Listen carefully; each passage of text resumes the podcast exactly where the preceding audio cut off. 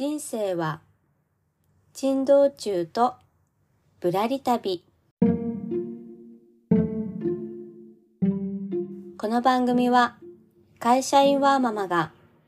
夢を実現するまでのあれこれをリアルタイムでお届けしているノンフィクション番組です。今年度の目標は刺繍作品でコンテストに入賞することとテキスタイルブランドを立ち上げることです。というわけで皆さんこんにちは、あここです。いかがお過ごしでしょうか？今日のテーマは AI と戯れる楽観的な未来予想というテーマでお届けしたいと思います。本題に入る前に一つだけお知らせをさせてください。ハンドメイドサイトミンネさんにてデジタルコンテンツの販売がリリースされたということで私もミンネさんでデジタルコンテンツの販売を開始しました。え内容はですねデザインペーパーと塗り絵になっています、えー、購入いただいた後に A4 サイズの動画じゃないや 画像のデータがダウンロードできるようになってまして、それをご自宅とかコンビニで A4 用紙に印刷をしてお使いいただくものになります。え、デザインペーパーがメインになるんですけれども、まあ、お好きな柄をご購入いただきましたら、うん、ちょきちょき切ってスクラップブックに貼ったりとか、折り紙みたいに使ったりとか、そういうのでポチ袋とかちっちゃい紙袋とかも作ることができます。あとはシンプルに何かフレームに入れて飾るように使っていただいても OK です。で、塗り絵の方はまだ一つなんですけれども、森の音楽隊というテーマで、リスとゾウと猫さんが、まあ、音楽隊となって、えー、楽器を演奏している塗り絵になっていますので、こちら3枚1セットで販売しております。ミンネさんで販売するために書き下ろしたものになりますので、よかったらこちらもご覧いただけますと嬉しいです。概要欄にリンクを貼っています。はい。というわけで本題に入りたいと思います。AI と戯れる楽観的な未来予想ということで、最近ちょくちょく、まあ、AI との戯れについて話をしているんですけれども、うん、今日や今回やったことはですね、私がやっているウェディングレンタルサービスパージュブランシュの中でご紹介したんですけれども、まあ、AI にね刺繍のベール私は刺繍ベールをレンタルしているので刺繍のベールを身につけた人を絵に描いてもらったんですね。でまあ、うん、私の英語力のあの問題なんですけど。なかなかまだねそんなに、うん、難しいなっていう感じではあったですね。うん、まあ質感だったりとかなんかベールがなんか顔の横から出てたりとか。うんなんか、うん、なんかこの花嫁さんだともうほぼほぼ裸ん坊だなとか。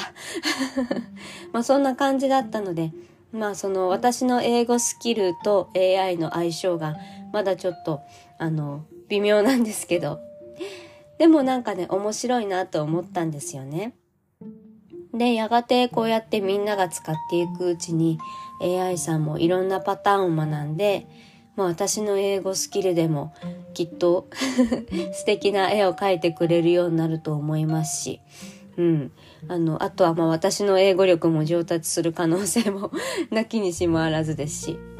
まあそんなことを考えるとね、本当に AI って何でもできるし、なんか下手したら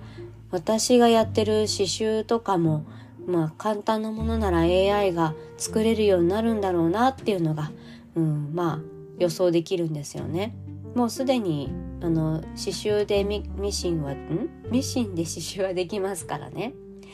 うんまあ、オートクチュール刺繍は一部まだビーズをつけるっていう行為とかがまだミシンもできないのでまあそこはあれなんですけどまあ遠い未来なのか近い未来なのかそういうこともあるんじゃないかなと思ったりするわけです。でこれが脅威だ仕事がなくなるっていう考え方ももちろん一理あるんですけれども私はどちらかというとじゃあどうするどう生きるっていうところがちょっとまあこれからのテーマなのかなっていうことを考えています。で先日、まあ、インスタグラムとかツイッターの方ではつぶやいたんですけれどもじゃあもうもはや人間ができることって何だろうって考えると皆さんはどんな風に考えるでしょうか？これから AI がどんどん発展していくとしたら人間はどうやって生きていくべきなのでしょうか？まあこれはあのあくまでも私の一つの考えなんですけれどももうね本当にいらんことを変態的にやるみたいな ちょっと表現表現これでいいのかっていう問題はあるんですけどだって AI って彼らはいつでも冷静じゃないですかいつでもロジカルでまあ細かい人間関係とかに気をもむこともないんですよね。あの AI もあのいろいろ話してみると 最低限のモラルはある模様なんですけれどもでもまあそういったね人間関係に心を乱されるとかもないですし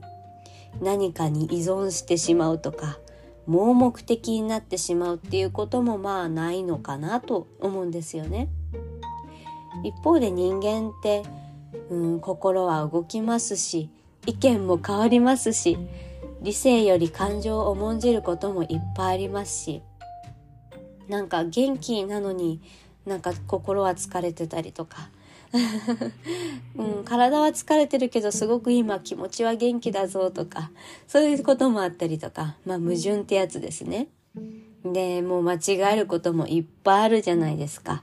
もうねヒューマンエラーっていう言葉があるぐらいなので。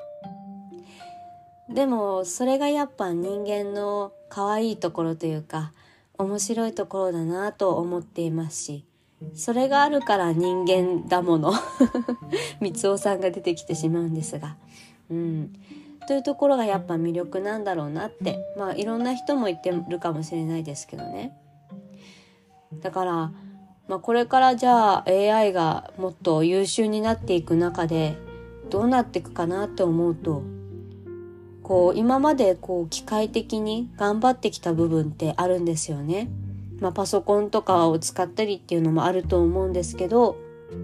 もう事務処理とかねそういうもう間違いないことがせいみたいな仕事私もあの会社でそういう仕事もやってるのでわかるんですけどもうミスしないっていうのが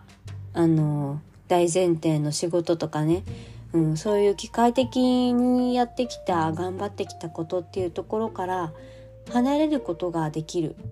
し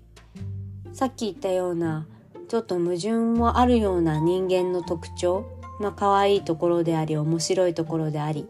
そういういいところが伸ばせる時代になっていったら面白いんじゃないかなっていうふうに思うんですよね。だからもちろんこの AI が発達することでなくなる仕事っていっぱいあると思いますし形が変わる仕事役割が変わるっていうことももう全然あると思うんですけどじゃあなんか人間のやることがなくなるのかっていうと、うん、そういうわけではないかなって思うんですよね。まあどこかで、まあ、未来予想で人間はもう仕事をしなくてよくなるっていう 話も聞いたりするんですけどまあどうなんだろうな。